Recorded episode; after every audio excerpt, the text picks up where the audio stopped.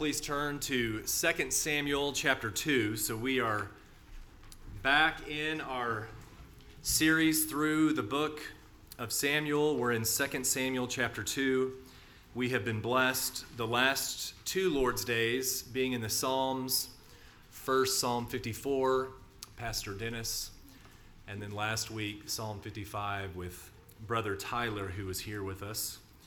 We were thankful to be able to hear from both of them expounding upon God's glorious word. And now we return once again to 2 Samuel. So we're looking at this whole chapter. So with your Bibles open, get ready. We've got several verses that we're going to read aloud.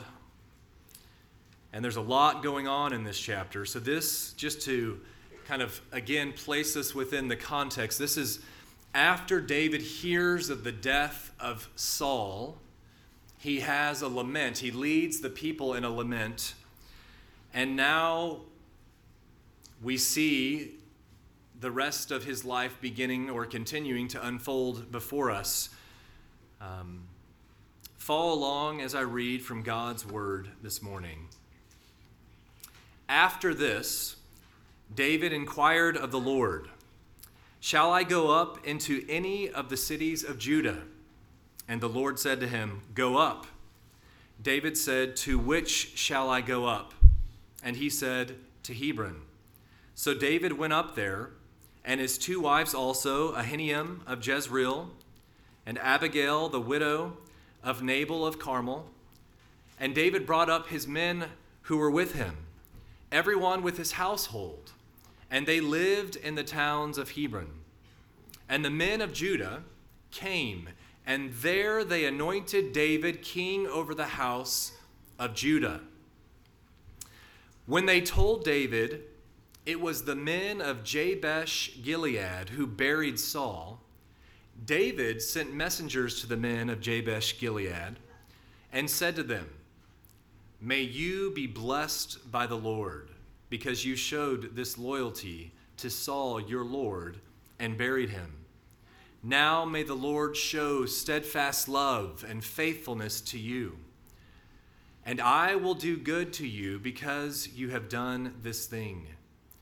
Now, therefore, let your hands be strong and be valiant, for Saul your Lord is dead, and the house of Judah has anointed me king over them. But Abner the son of Ner, commander of Saul's army, took Ishbosheth, the son of Saul, and brought him over to Mahanaim. And he made him king over Gilead, and the Ashurites, and Jezreel, and Ephraim, and Benjamin, and all Israel. Ishbosheth, Saul's son, was 40 years old when he began to reign over Israel, and he reigned two years. But the house of Judah followed David. And the time that David was king in Hebron over the house of Judah was seven years and six months.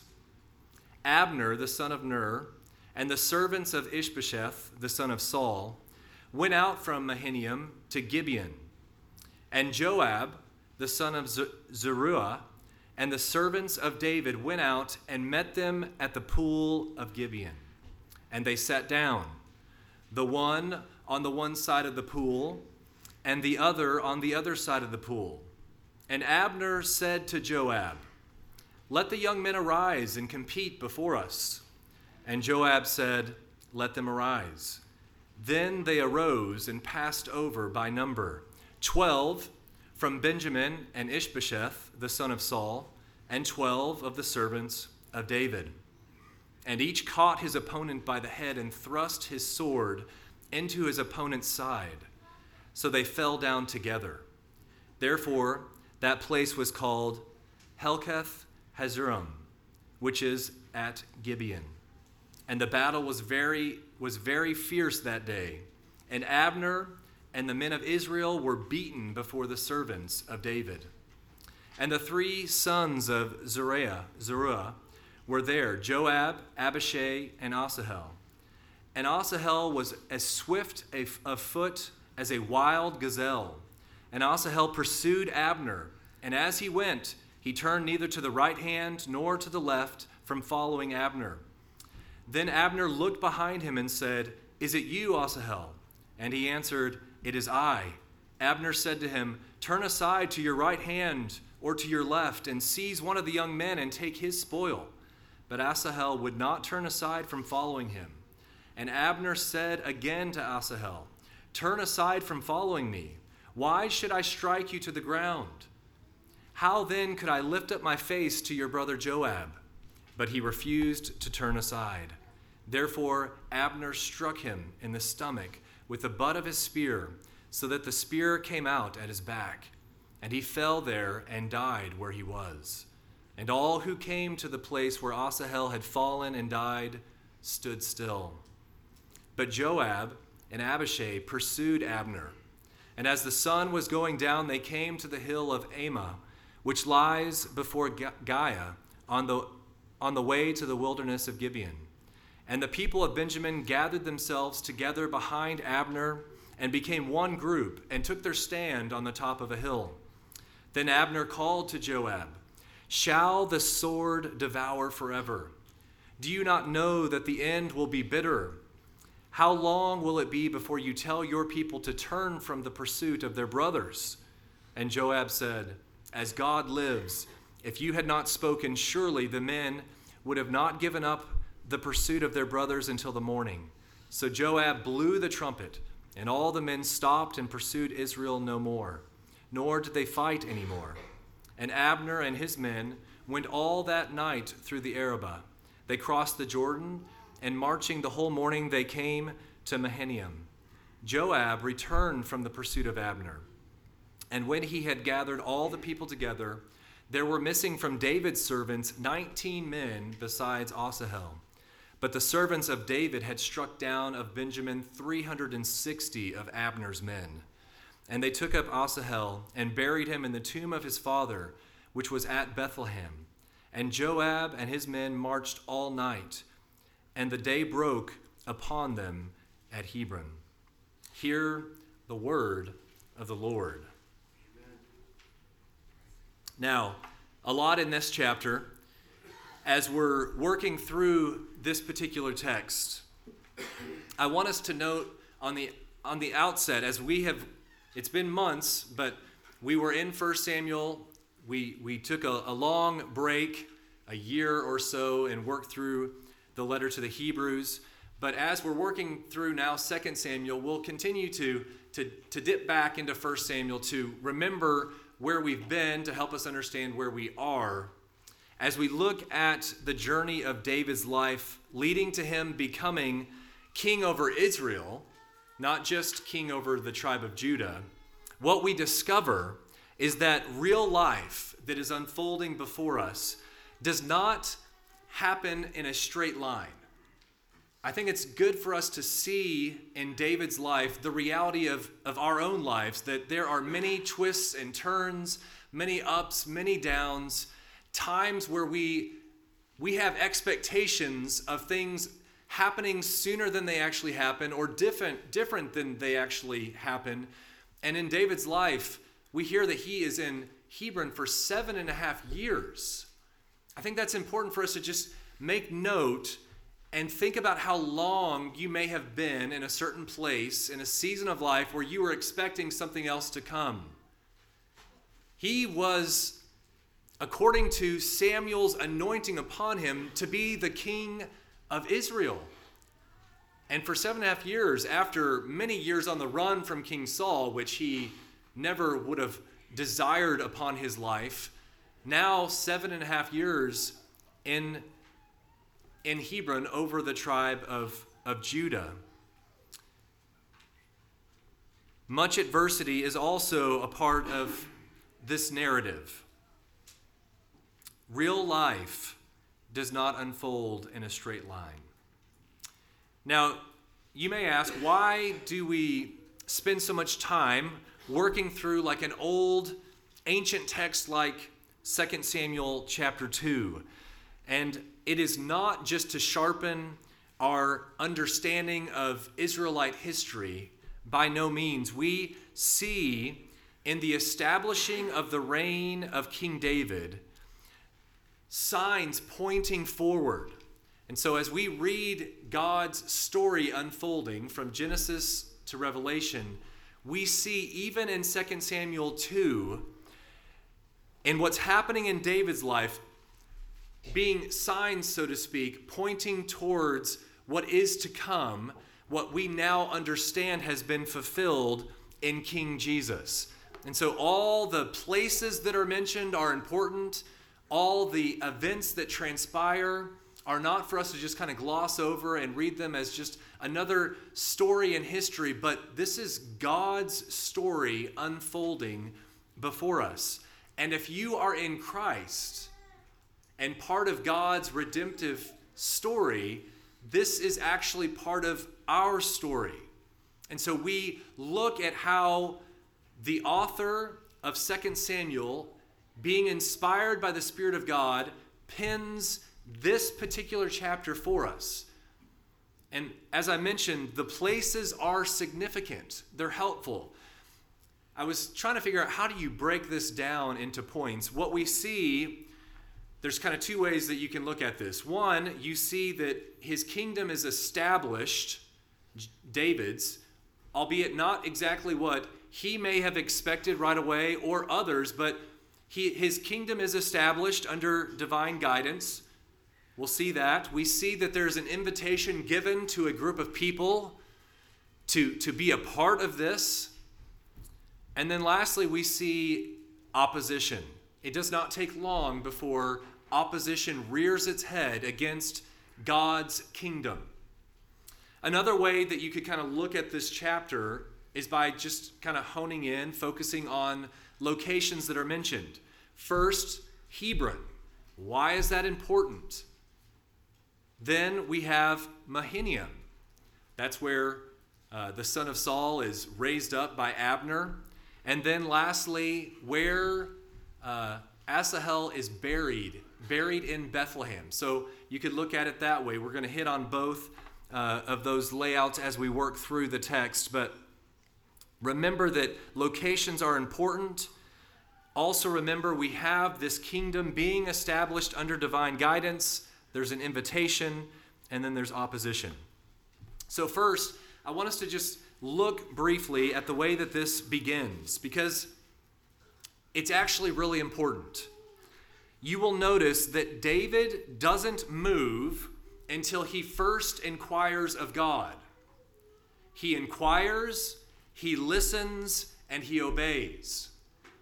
Now, I love how the Lord orchestrates things particularly here in this local church. So, this morning in Adult Sunday School, we didn't plan this out, but where Tim was in Luke chapter 8, Jesus is identifying who his family really is. So his mom and his brothers come. Jesus is teaching his disciples. They're like, hey, go tell Jesus that we're here. We want to talk to him. We want to see him. And Jesus says, You don't understand. Those who listen to my word and obey them, they are my family.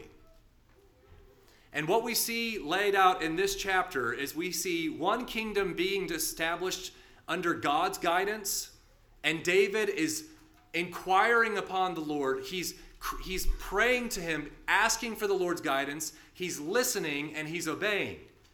In stark contrast to Abner and how he takes one of Saul's sons and makes him king this contrast is us is for us to see the, the, the two kings in the land or the two kingdoms on display before us.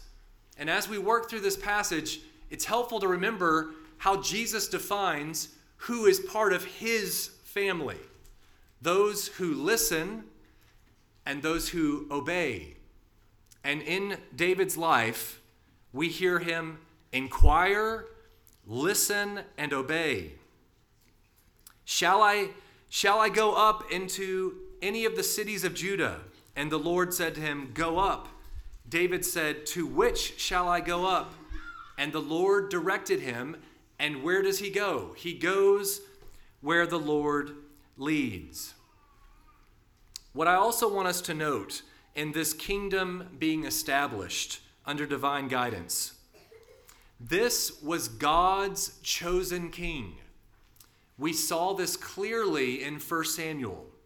Yet, David's posture is so so insightful and so encouraging in how he's responding to all this.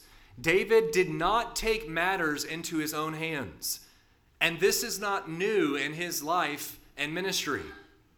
He had other occasions to take matters into his own hands. One example, 1 Samuel chapter 26. We've looked at this in the past, but you may have forgotten. So, David's in the wilderness of Ziph. There's a reason why he's there. It's because Saul has been after him, and Saul takes 3,000 men, chosen men, to seek after David in the wilderness. And Saul encamps at Hachilah. Okay, the story unfolds. David is made aware of where Saul is, King Saul, with all of his men. And sure enough, he sends spies, validates that's where he's at.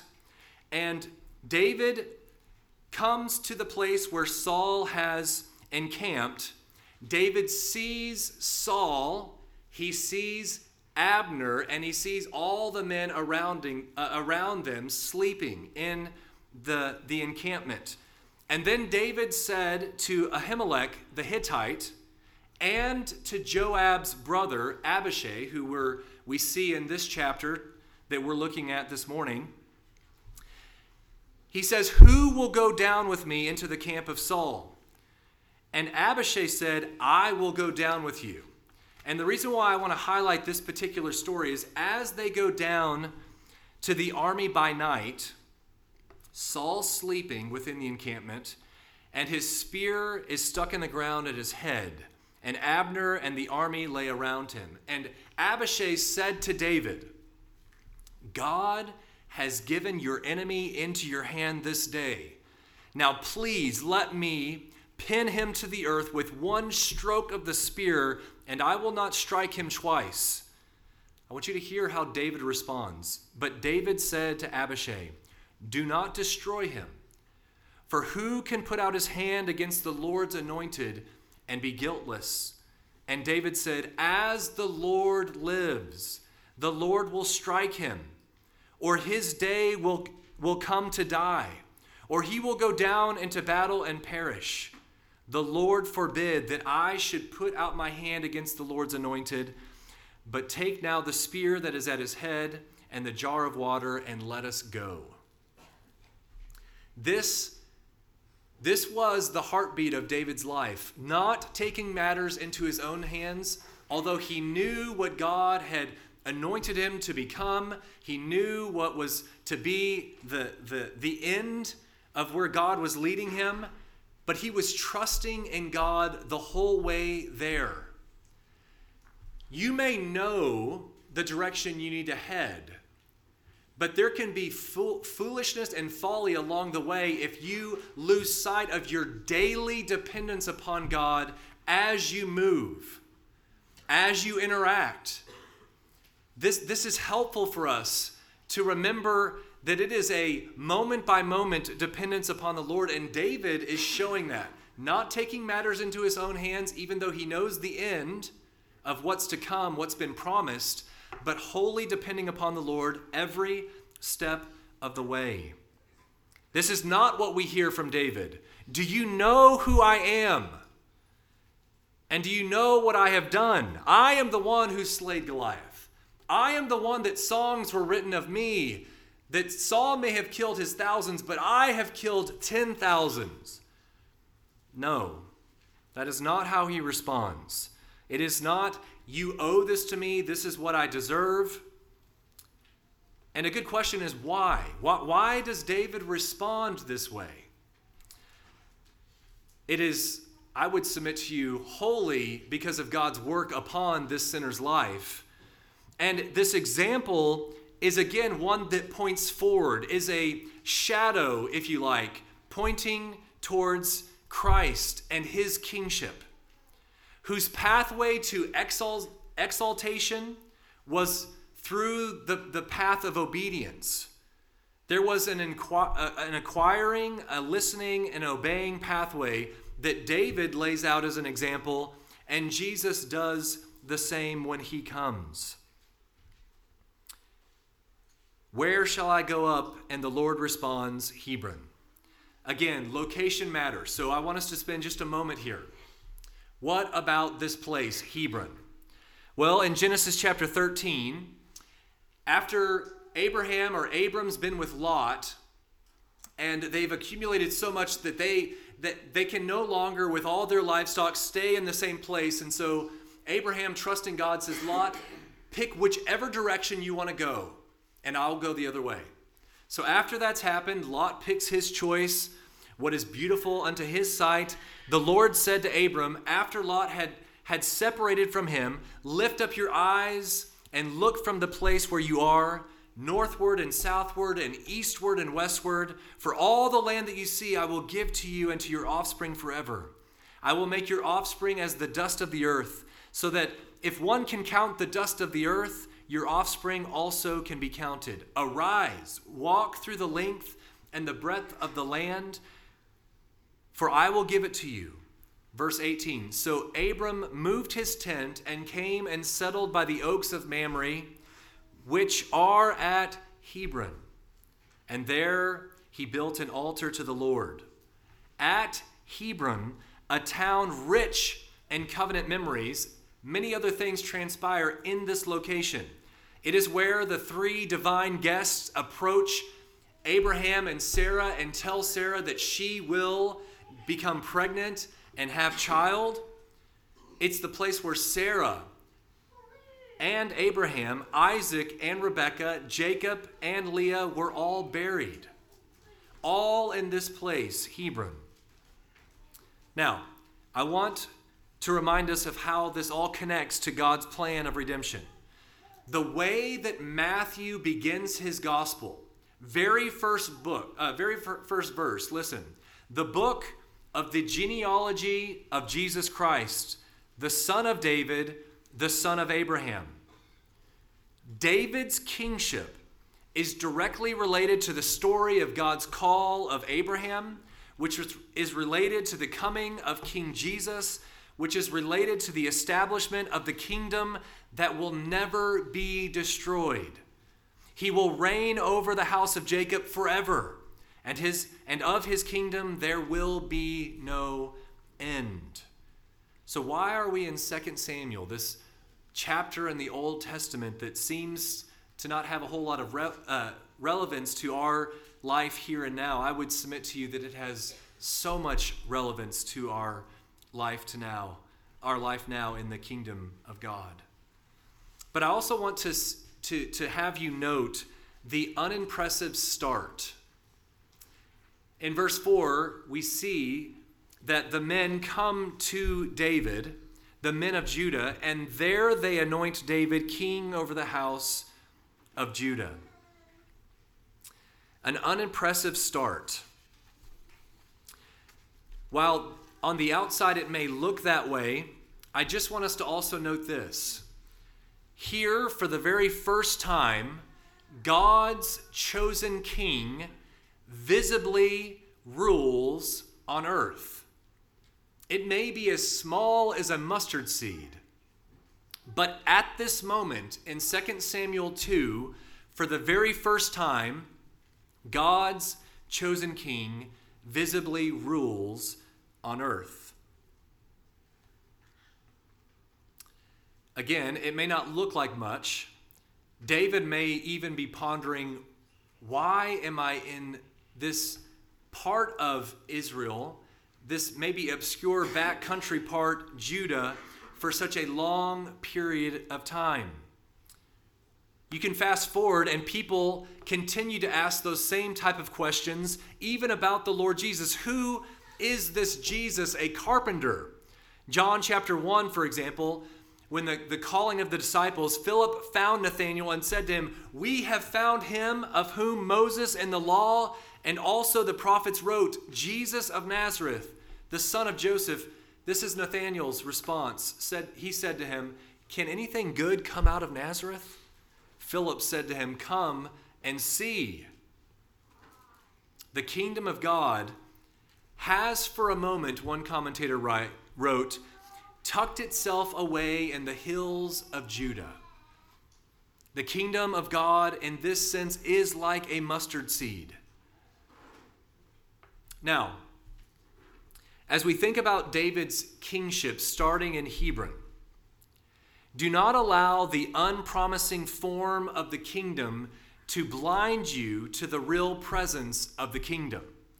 I think this is really applicable to where we are today. You may feel like the kingdom of God is still in the Hebron stage, kind of tucked away, not, not real visible like it should be if people only knew who the king is. But we know who is ruling and reigning in power and glory. And for those who are in the kingdom, there can be contentment and peace even when it seems obscure to a dying and broken world. This is why we pray that God would give us eyes to see the kingdom of God. You, you may not have the physical ability to, to ascertain all that God is up to, but spiritually, by faith, even as we're gathered in this room now, we get glimpses of His glory glimpses of his rule and reign. When, when a husband and wife are functioning in a God ordained way in their marriage, when children are obeying their parents as they should, when things are happening in the workplace where there is honor due to those who are over you and compassion given towards those who are under you, when there is justice, when any of this begins to manifest itself, we who have eyes to see the kingdom of God understand that this kingdom may seem like a mustard seed, but it will and is growing, expanding to the ends of the earth. We know who is ruling and reigning, even when it seems that the circumstances of life look like the kingdom is, is no longer valid or filled with power and glory. Yet those who are in Christ, who are daily reminded of who is reigning, even now can be rest assured, are not blind to the real presence of the kingdom. It is no little thing when God's chosen king begins to reign. David's Hebron phase did call for a patient faith that waited on the promises of God and that showed the value of biblical guidance. So David's action in 2 Samuel 2 also shows the difference between a faithful servant who wants to serve God and an unholy ambition of God's or, or David's rivals who sought to serve themselves. Before we get to Abner and what he does with Saul's son, there is this interesting part of the passage that's sandwiched in, in between David becoming king of Judah, and Abner, the commander of Saul's army, seeking to make a man made kingdom. And sandwiched in between, we've got the men of Jabesh Gilead. And it's an interesting invitation that, that David, now king of Judah, sends to them.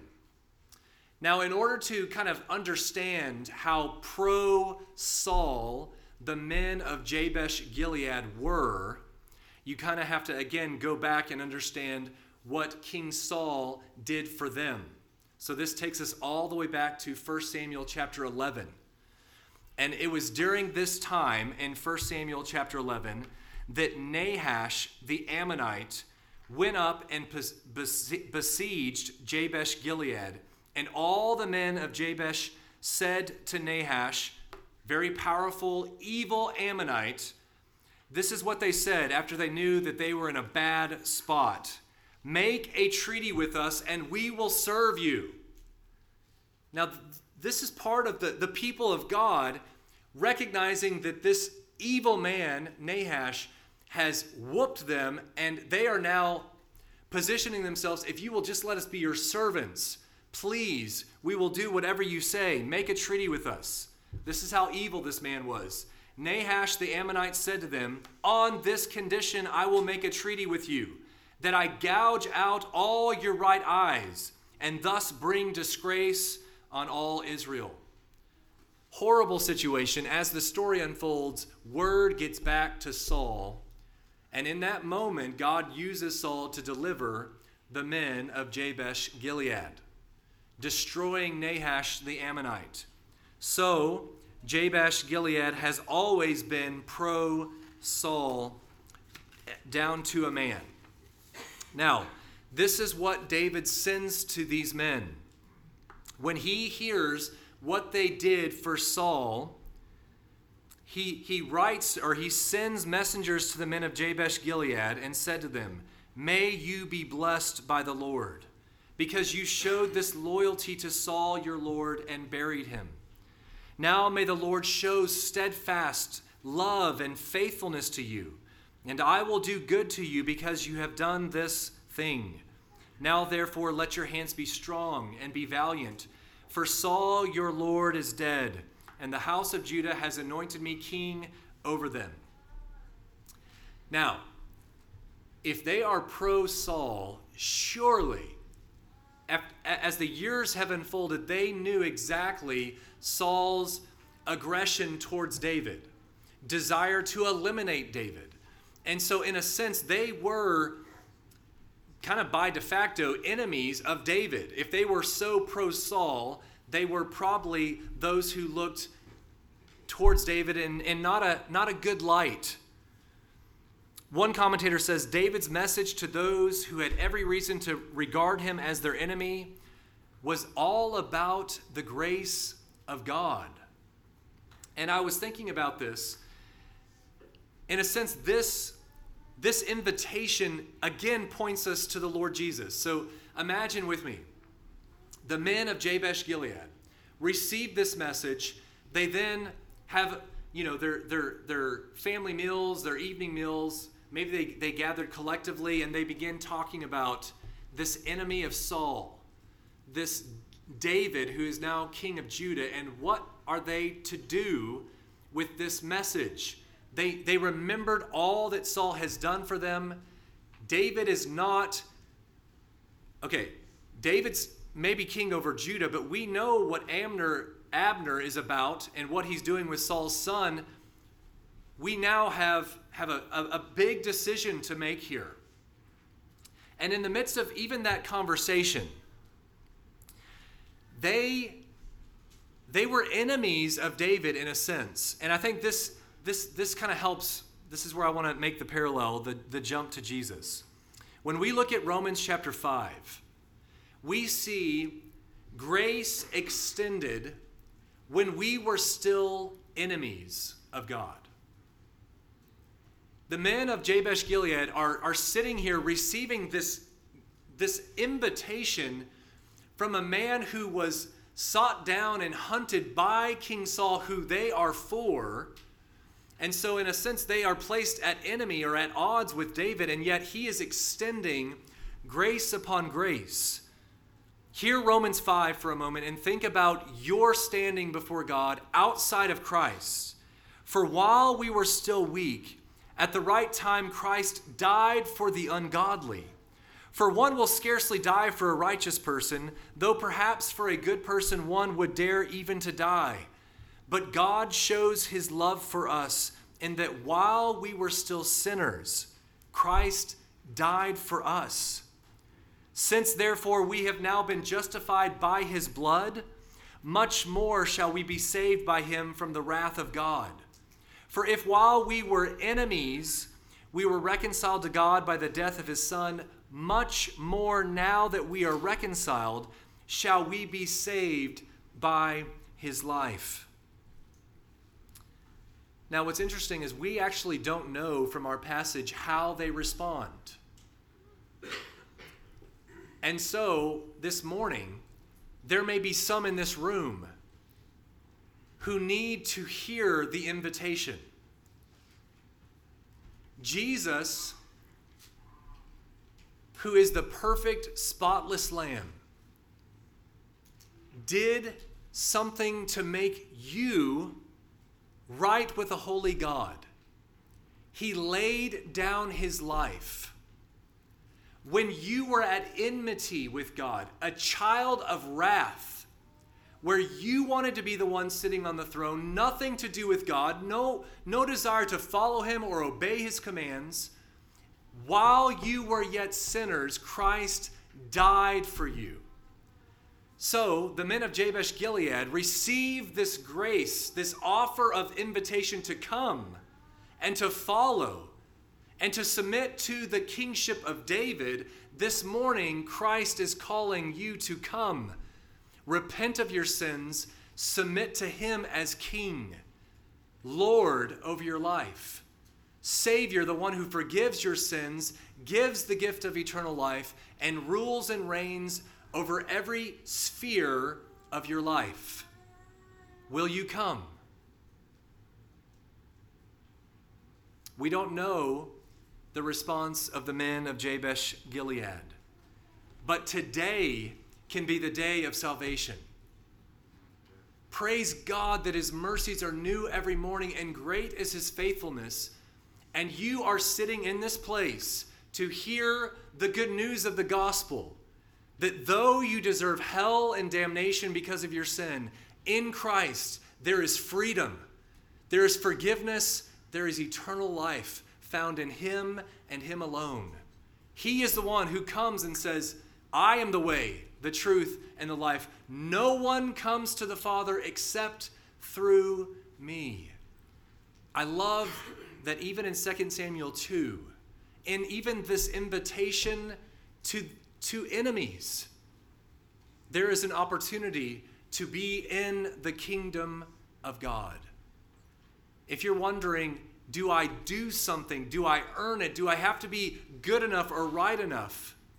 Everything about the gospel is scandalous. You could never be good enough. You can never be right enough. We look to Christ because he was good enough and right enough in your place. He is your substitute, meaning he did everything that you could not do, and he died and absorbed everything that you deserved because of your sin. All glory and praise to Christ our King. Now, we have looked at the establishment of David's kingdom, starting small, like a mustard seed in the land of Judah. We have seen the invitation, and I do not think it's possible to look at all the opposition this morning. But the end of chapter 2 that we've read and into chapter 3, there are a lot of connecting points. So, Lord willing, we will look at that next Lord's Day and see how once David's installed as king over Judah, immediately there is opposition to the kingdom, God's chosen king. As we're thinking about the remainder of this chapter and looking forward, I want you to know that what is made clear in this chapter, in closing, I really am going to try to close it out. There are only two options, and there's not neutrality here as an option. There is an option to be a part of the King of Kings and Lord of Lords, the kingdom of God, or there is to be a part of the world or the opposition, as we see manifested in this story with Abner, the commander, pulling in one of Saul's sons and placing him on the throne, a man made throne that seeks to make much of man instead of much of God. There isn't this middle place so, in a sense, if you want to place yourself as the men of Jabesh Gilead receiving an invitation, you have to respond. There is a, re- a command to repent. And you can't just stay in this neutral place of saying, well, I kind of like some parts of this king of David in, in the land of Judah, but I also really like a lot of what Saul's family is about over here please know that there is not a neutrality option. And this invades all of our life. Every area of our life is touched. Do we submit to the lordship of Christ? The only other option is the kingdom of darkness. There isn't this in between.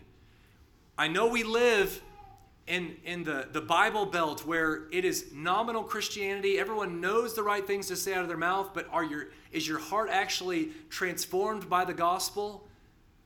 Is your allegiance to Christ from head to toe? He is your Lord and Savior or not?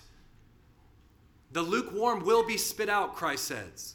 There is not an option for neutrality. So may this be the day where you, by God's grace, see your need of a Savior.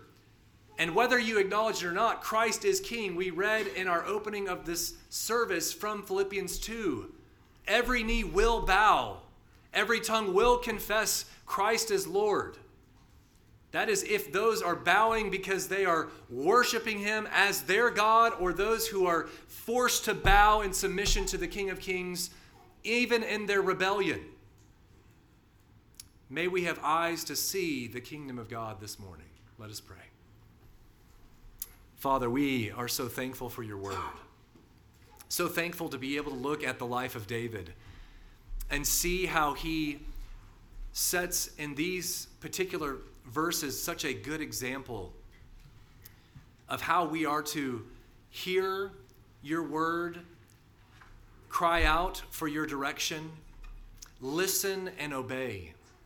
He also, we are thankful, points to the King of Kings, the Lord Jesus, and in his obedience, he followed and was raised up to his exaltation as the one seated at the right hand of the Father.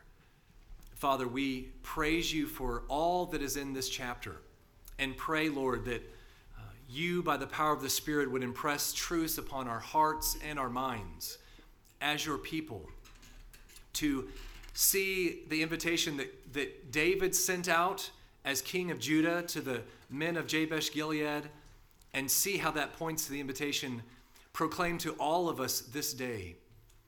Father, we rejoice in the gospel the hope that sinners like us can find salvation in the blood of the Lamb.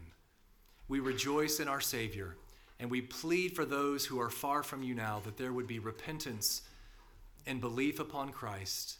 And we pray all for his glory and our good. In Jesus' name.